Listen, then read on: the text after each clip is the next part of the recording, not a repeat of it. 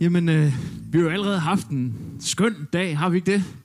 Oplevet gode ting, hørt gode vidnesbyrd og godt ord, Svend havde omkring øh, håb til dem, der var midt i håbløshed. Og det er faktisk lidt det, jeg skal snakke om i dag. Og hvis du har din øh, bibel med, så slå op på øh, Romerbrevet, det 15. kapitel. Så skal vi læse det sammen lige om lidt. Og, øh, og lad mig bare lige sige som sådan en sidebemærkning. Tag din bibel med. Det, ja, det gør mig ikke så meget, om du læser den i bogform, eller på din øh, telefon, eller iPad, eller et eller andet. Men tag den med. Tag den med i kirke. Tag den med i din task, når du er nogen steder hen. Hvis det er på din telefon eller din iPad, så læg den. Læg Bibel-appen, så den ligger for, så du ser den, så du bliver mindet om den, så du læser i den. Hvis, Bibelen, hvis din Bibel den står og samler støv, så det støv, der lander på din Bibel, det lander altså også på din relation til Gud. Det er bare sådan, det er. Hvis den bliver støvet, så bliver din relation til Gud også støvet. Det er derigennem, vi møder ham. Så øh, det er bare en opfordring. Tag den med. Ha' den med, hvordan du nu ynder at have den med, men så have den med dig og brug den. Når i Romerbrevet, det 15. kapitel vers 13, det er det, vi skal læse nu. Der står der, Håbets Gud fylde jer med glæde og fred i troen, så I bliver rige i håbet ved Helligåndens kraft. Ja, amen, lige nøjagtigt. Det er Paulus, der beder det her. Og han beder her øh, til, for romerne, men også for os, øh, om at håbets Gud, Bibelen på hverdagsdans, hvis du har den, så siger den Gud, som er grundlaget for alt håb. Håbets Gud, det er en god fyr. ham, der er grundlaget for alt håb. Og det er ham, han beder til Paulus her, da han beder for dem. Ham, som er grundlaget, Gud, som er grundlaget for alt håb. Og han siger, at han beder om, at, at, at den Gud, han må fylde dem, fylde os. Ikke bare med en lille smule glæde og fred. Nej, fylde. Fylde jer med glæde og fred. Og hvorfor? Så I bliver rige i håbet. Der er en rigdom af håb i Gud. Der er en overflod af håb i Gud. Og det er derfor, så I bliver rige i håbet ved Helligåndens kraft. Det skal vi snakke lidt om i dag. Håb. Hvad er håb? Hvorfor skal vi være rige i det? Og hvordan påvirker det vores liv? Hvordan påvirker det dit liv? Min titel i dag er Hold fast ved håbets rigdom. Se, håb, det er nærmest sådan lidt en sundhedstest, kunne man kalde det. Det er sådan en test, som, øh, som i virkeligheden lige tager temperaturen på dit nuværende sundhedsniveau, og kan være med til at vise, hvilken påvirkning dit nuværende sundhedsniveau det har på din fremtid. Jeg går sådan en gang om året, det er der sikkert andre, der gør også, men jeg går en gang om året til sådan et sundhedstjek ved min læge, fordi i min familie, der er der sådan lidt, øh, øh, jeg skulle lige sige tradition for, det ved jeg ikke, om jeg synes, men altså der er der den arveligt noget omkring forhøjet kolesterol. Så en gang om, om året, så er jeg lige inde og få tjekket, hvordan er det lige, det står til med mit kolesterol. Øhm, og, øh, og det, det får jeg for taget en blodprøve, og så går der en dag eller to, og så kommer der et svar. Og det svar, det siger simpelthen bare ganske enkelt, hvordan det står til med min krop. Og det på en eller anden måde, så viser det ikke rigtig noget om, hvordan jeg har det nu. Jeg kan godt have det godt, uanset at de tal, de ikke ser det godt. Jeg kan også godt have det skidt, uanset de tal, de ser godt ud. Men det, det siger rigtig meget om, det er, hvordan min fremtid den ser ud. Fordi problemet med det her kolesterol, hvis det bliver ved med at være for meget af det, så fører det til blodpropper, så fører det til diabetes, og nu sidder min, min kone, hun er sygeplejerske, hun sidder og ryster på hovedet, det gør det ikke. Men, men altså... Okay, det fører, det fører til blodpropper. Men, men, men andre sundhedsmæssige ting, hvis ikke de er øh, i orden, så kan det føre til diabetes, så kan det føre til alle mulige dårlige ting i fremtiden. Og det er egentlig, det er forholdsvis simpelt det her. Jeg kan selv påvirke de her tal, i hvert fald der, hvor jeg er i det. Nogen har brug for medicin til det her, men jeg kan selv påvirke det her ret meget ved at styre, hvor meget sukker jeg spiser, hvor meget fedt jeg spiser, og hvor meget motion jeg får. Og hvis jeg holder styr på de der ting, så mindsker jeg risikoen for blodproppen og for de andre ting, der, der, kan, der kan følge med. Men det er sådan på den her, det her sundheds, den her sundhedstest, den er så smart, at jeg kan ikke bare tænke, åh, oh, nu er det i dag. Det er i dag, jeg skal ind til sundhedstest. Så spiser jeg lige sundt. Og så motionerer jeg lige. Fordi så viser den nogle gode tal. Men sådan er det ikke med den her sundhedstest. Hvis jeg, hvis jeg øh, har været, været en sand helgen hele dagen med min kost og min motion, og så jeg kommer ind til lægen, så siger hun stadigvæk, ja, det ser godt nok ikke så godt ud, Kasper. Selvom jeg har været så god hele dagen. Jeg kan ikke bare snyde. Det bliver afsløret i prøven. Og det bliver også afsløret i, det kan også blive afsløret i mit liv senere hen, fordi, bare fordi jeg lige gør det godt den ene dag. Det betyder ikke så meget for, hvordan, hvor stor min risiko er for følgesygdommen hen ad vejen. Så sagen er, og grunden til, at jeg tager det her op, det er, at der er faktisk en del kristne, der lever lidt sit liv på den her måde, hvor de lige tænker, og nu er det søndag, nu tager jeg i kirke, nu, nu må jeg hellere lige få spist godt. Nu må jeg hellere lige få motioneret. Nu må jeg hellere lige droppe sukkeret i dag. Nu er det jo søndag. Men det, spisedag.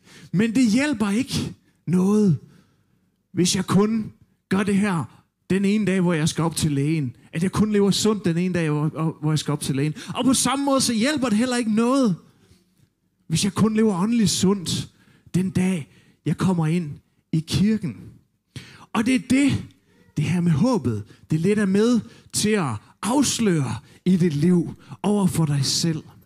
Det er nemlig meget, meget, meget bedre at være en lille smule sund hver eneste dag, end det er at være meget sund en dag, og så slet ikke sund de andre dage. Det gælder både, når du skal op og have lavet sundhedstest ved lægen, men det gælder også i dit liv med Gud. Og en af de måder, det her det kommer ud til udtryk på, det er, hvad det er, du lytter på. Hvad er det for en stemme, der vejleder dig? Hvad er det for en sandhed, der definerer dig og dit liv? Måske er din situation håbløs, som Svend var inde på før. Måske sidder du i en rigtig svær situation lige nu, hvor alt det bare ser mørkt ud og håbløst ud. Så vil jeg bare gerne sige til dig, lad være med at være der. Lad være med at blive der i hvert fald. Hvis du er i en situation, der er håbløs, så er din situation ikke fra Gud. Per definition. Hvis du er i et sted nu lige nu, hvor du er sønderknust, så er det ikke for Gud, at du skal blive der. Jeg siger ikke, du skal have dårlig samvittighed, hvis du er her, og du, din situation ser håbløs ud lige nu. Eller hvis du føler dig sønderknust lige nu. Men jeg siger, det er ikke Guds vilje, at du skal blive der. Det er ikke Guds vilje, at den situation skal komme til at definere din identitet, definere din sandhed, sandheden om dit liv og sandheden i dit liv. Det kan godt være, at den situation, du, du er i lige nu, den ser permanent dårlig ud. Det kan godt være, at lægernes ord, det er, at det her, det kommer du aldrig fri fra. Eller det her, det bliver du aldrig helbredt af. Eller bankens ord er, at du får aldrig styr på din økonomi. Eller jobcentrets ord er, at du får aldrig noget job, hvis du er sådan her, eller gør sådan her. Alle de her ting her.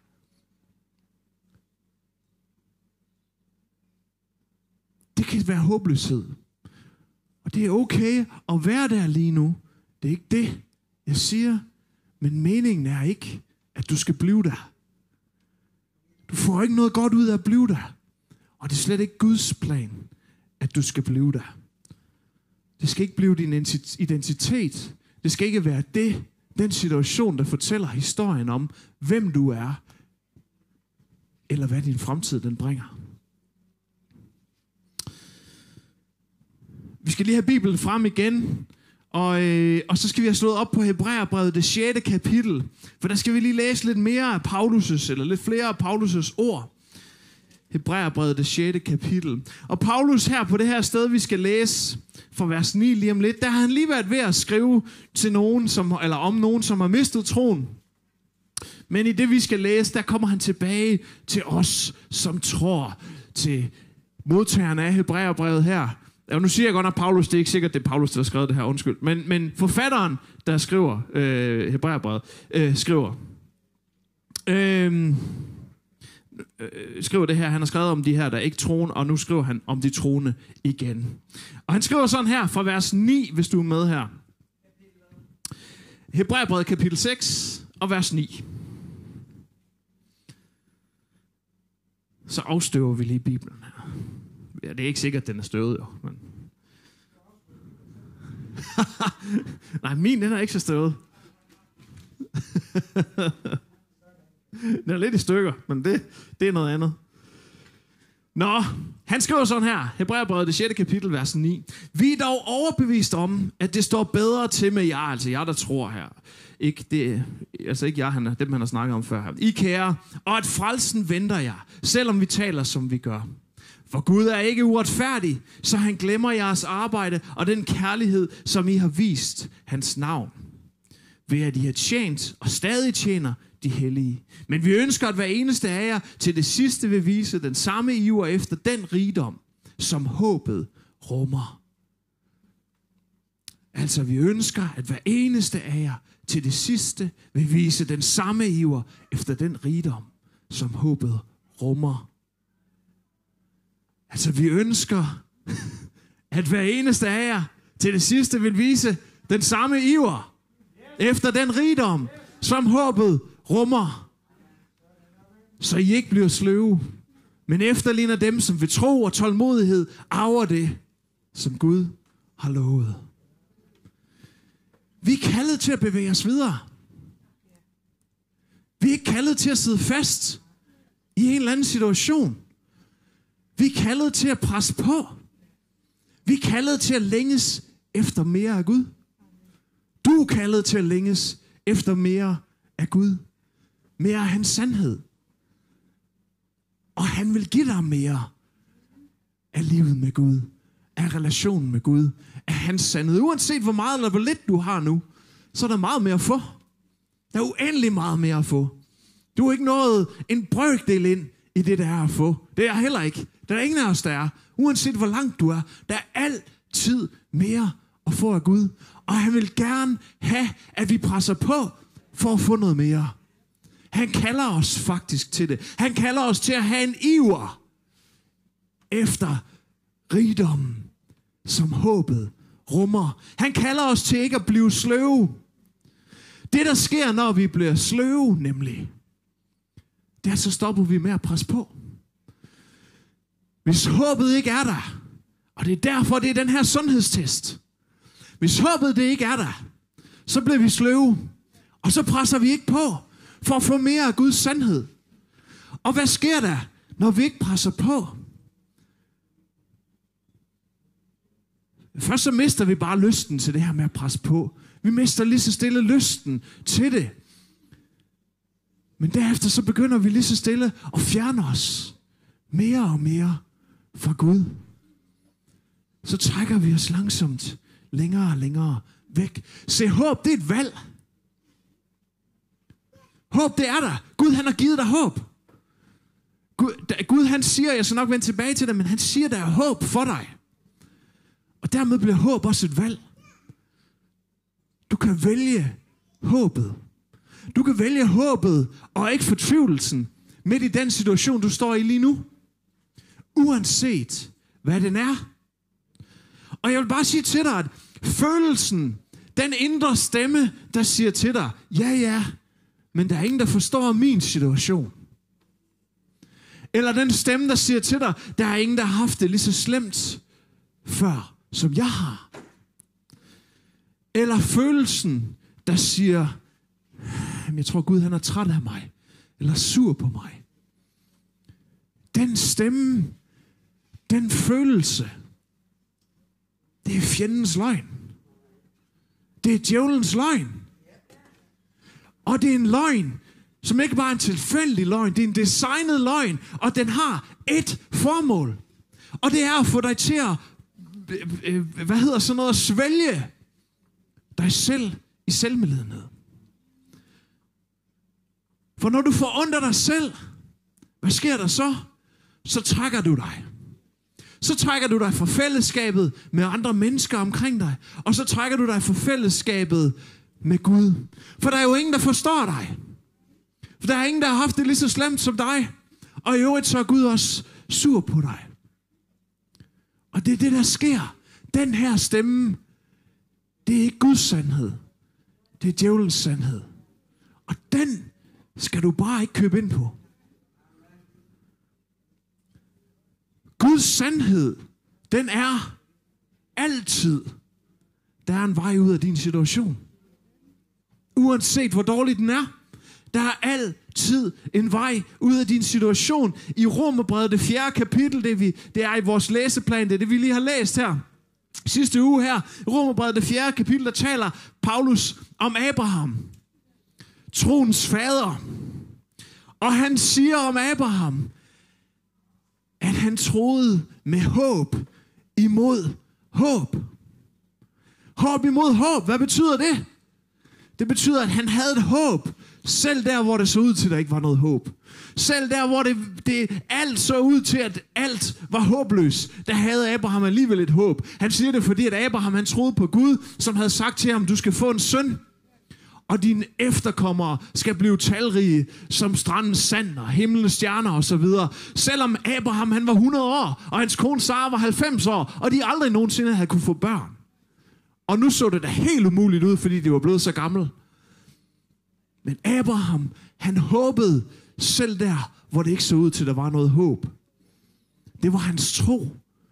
Han troede på, at Gud, det Gud han sagde, den sandhed Gud han sagde om ham, at det var den ægte sandhed. Det var rigtig, den rigtige sandhed. Hvis ikke du har håbet, hvis ikke du har den håb på Gud, troen på Gud, hvis du svælger i det andet, så er det ikke Guds sandhed, du holder dig til. Så er Gud ikke længere din sandhed.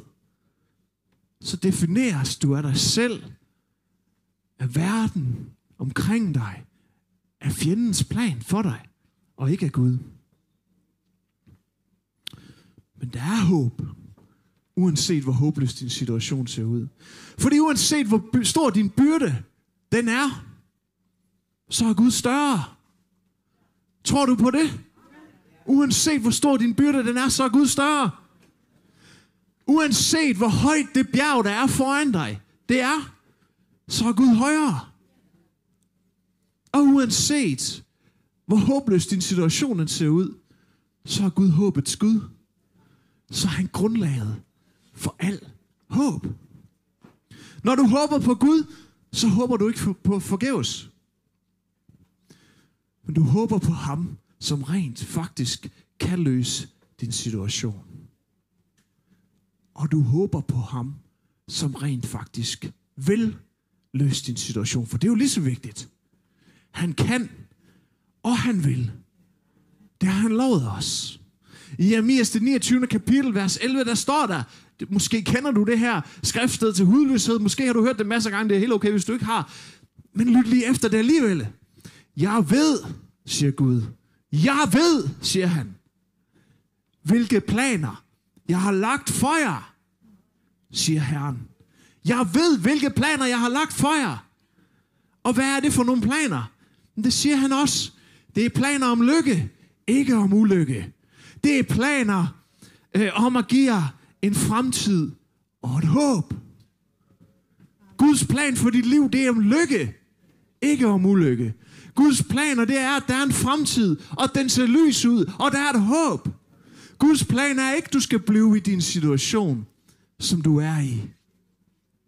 Guds plan er ikke, at du skal blive i håbløshed og fortvivlelse. Når man er der, så er det så nemt at komme til at bruge al sin tid på at ramme sin virkelighed ind, eller sit liv ind i den virkelighed, man er i. Så er det så nemt, at alt bliver formet af din håbløse situation. Alt hvad du gør, alt hvad du siger, alt hvad du er, alt hvad du mener, det bliver formet af den her. Og man bruger så mange kræfter på at få alt muligt til at passe ind i den virkelighed. Men min opfordring, det er at bruge meget mere tid på at sikre det liv, som kommer efter. Og ikke så meget det liv, der er nu. Det er ikke fordi Gud, han ikke, det har jeg lige sagt, han vil gerne have, at du har det godt nu. Men uanset hvad din situation den er, så har vi et ultimativt håb, når vi tror på Jesus. Og det er meget skønnere at bruge sin tid på at sikre det liv. Det liv, der er i evigheden. Det liv, der følger med som en ganske enkel konsekvens, når vi tager imod Jesus i tro, når vi lukker ham ind i vores hjerte som Herre, når vi tager imod ham, når vi siger, Jesus, vær Herre i mit liv. I det du gør det, så har du lovet, eller så har han lovet dig, at så skal du have en evighed med ham. Uanset hvad dit liv det byder på nu, så længe du holder dig på ham, så har der en evighed med ham efter det her liv. Det er altså en god nyhed, og det er værd at bruge kræfter på at sikre det. Men din situation her på jorden, den kan også ændres. Din situation i det liv, du lever lige nu, den kan også ændres. Og den vil ændres. Paulus han siger et andet sted, når vi håber på det, vi ikke ser, så venter vi med udholdenhed. Når vi håber på det, vi ikke ser, så venter vi med udholdenhed. Det vi ikke ser, det du ikke ser i din situation lige nu, når du på trods af det har et håb om, at den kan andre, være, forandres, så venter vi med udholdenhed. Så holder vi fast. Så holder vi fast ved håbets rigdom. Og Gud han stopper ikke med at elske dig. Gud han har aldrig stoppet med at elske dig. Uanset hvad din situation den er, uanset om du har følt, jamen, jeg, jeg tror ikke Gud han kan elske mig efter det, jeg har gjort, eller det ser godt nok ud, som om Gud han ikke elsker mig, eller der er nogen, der fortæller mig, at Gud han ikke elsker mig, eller jeg synes ikke, jeg er værdig til at blive elsket. Så det er ikke sandheden. Sandheden er, at Gud han har aldrig stoppet med at elske dig. Gud han elsker dig, og det bliver han ved med. Han har skabt dig, og hans løfter, løfterne der er masser af løfter i den her. Så det er en, det er en god del, det er en, en, en vigtig del af grunden til at læse den. Der er masser af løfter, men et af dem, det læste vi lige før, det var, at han havde planer om lykke for dig. Han havde planer om fremtid, planer om håb. Og de løfter, de gælder for dig hver eneste dag, hvis du tager imod dem. Uanset hvordan din dag var i går. Uanset hvordan sidste måned var. Uanset hvordan sidste år eller sidste år 10 det var så gælder de løfter stadigvæk for dig. Det er stadigvæk hans sandhed. Det er stadigvæk sandheden. Og du må også tage det ind som din sandhed. Håbet, det er lidt ligesom sådan en pilotflamme. Vi har sådan et, et, øh, et, et, øh, et hvis nogensinde har lavet mad herinde, så ved du, vi har sådan et komfur ude bagved. Kæmpe stort industrielt gaskomfur, der i virkeligheden er et fantastisk godt komfur med seks store blus. Man kan virkelig lave noget kødsovs derpå. Men hvis du har lavet mad derude også, så har du helt sikkert prøvet den situation, hvor du har stået, tændt for gassen, stået med en lighter, og tændt, og tændt, og tændt, og tænkt, nå, det virker ikke, jeg prøver den næste.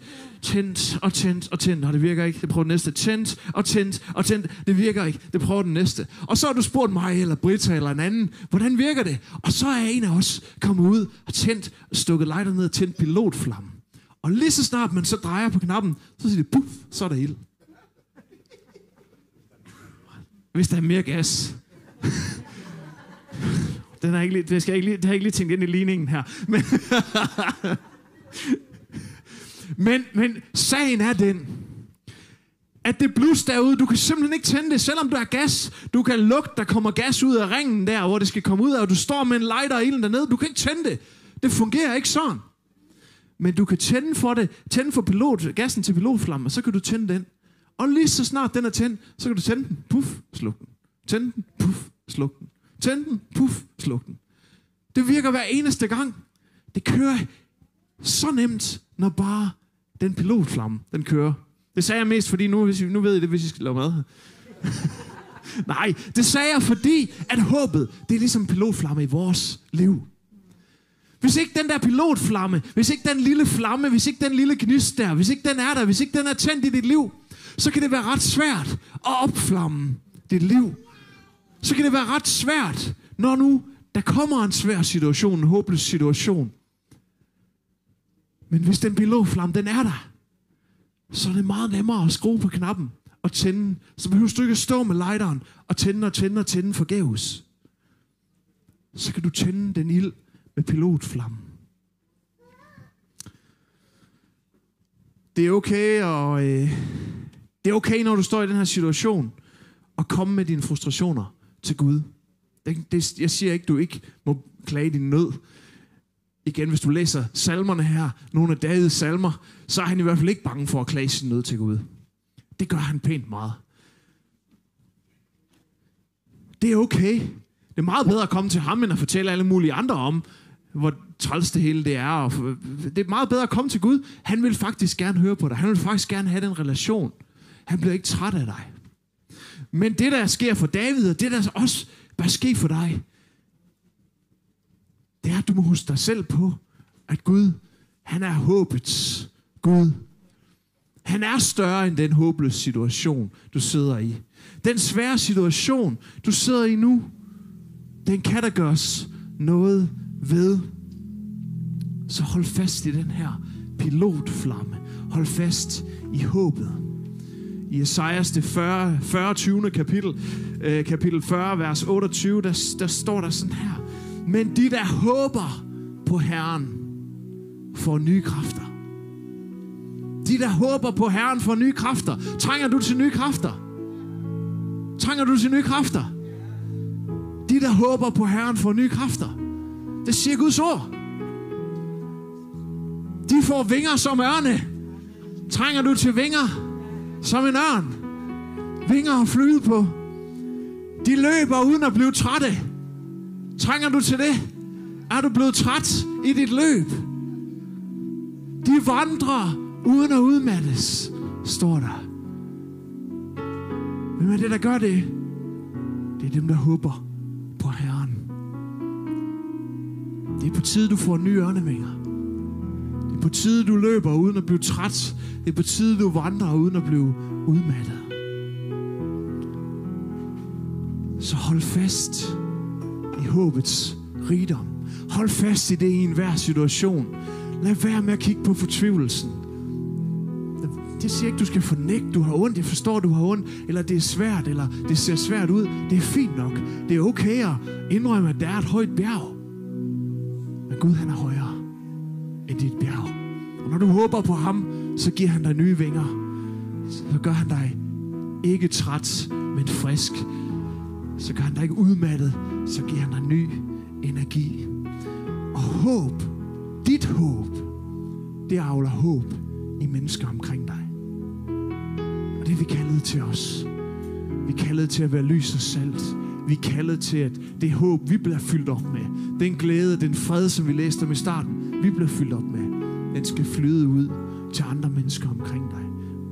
Omkring os, omkring dig. Du kan ikke være håb for andre, hvis du selv lever i håbløshed. Det er umuligt. Så dit håb, når du tager fat i det her håb, får de nye vinger, får nye kræfter, så giver det dig noget. Det ændrer din situation. Det ændrer også andre menneskers situation omkring det. Og til sidst her, så vil jeg bare gerne sige til dig, som sidder her og har hørt det her, som ikke kender Jesus.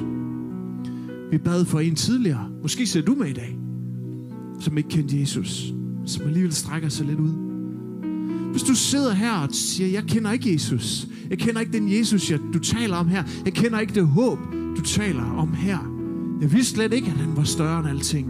Jeg vidste slet ikke, det var godt at læse i den her. Jeg troede faktisk måske slet ikke, det var rigtigt, alt det, der stod i den her.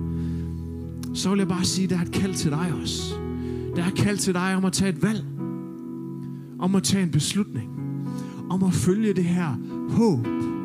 Om at lægge dit liv over i hans hænder. Det er dem, der sætter deres lid til Herren. Det er dem, der håber på Herren, som får nye kræfter. Jesus han siger, at vi er nødt til at tro på ham, for at få det her håb. Vi er nødt til at tro på ham, for at få håbet om, at den dag, vi ikke skal være her mere, der skal vi leve en evig, et evigt liv sammen med Gud. I glæde, i fred med ham. Vi er nødt til at tage imod ham. Og det er ikke svært. Det handler bare om at sige, Jesus, Det kan godt være, det er svært for mig at forstå. Det kan også godt være, det er svært for mig at se lige den situation, jeg står i lige nu. Men jeg vælger på trods af det, på trods af mine egne instinkter, på trods af din, den stemme, jeg hører ind i mig, der siger alt muligt andet, så vælger jeg at tro på, at det her, det er sandt. Jeg forstår ikke det hele endnu, men jeg vælger at tro på, at det er sandt.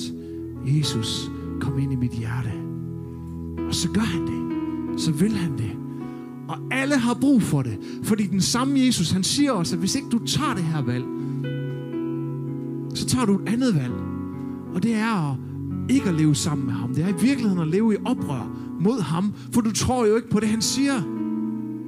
Og så er der den konsekvens, at så skal evigheden tilbringes væk fra Gud.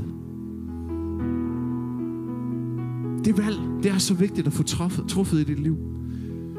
Og derfor vil jeg bare opfordre dig til, uanset hvem du er, eller hvor du er, eller hvad du sidder i lige nu, at træffe det valg. Og har du brug for at snakke om det, så kom til mig og snak om det.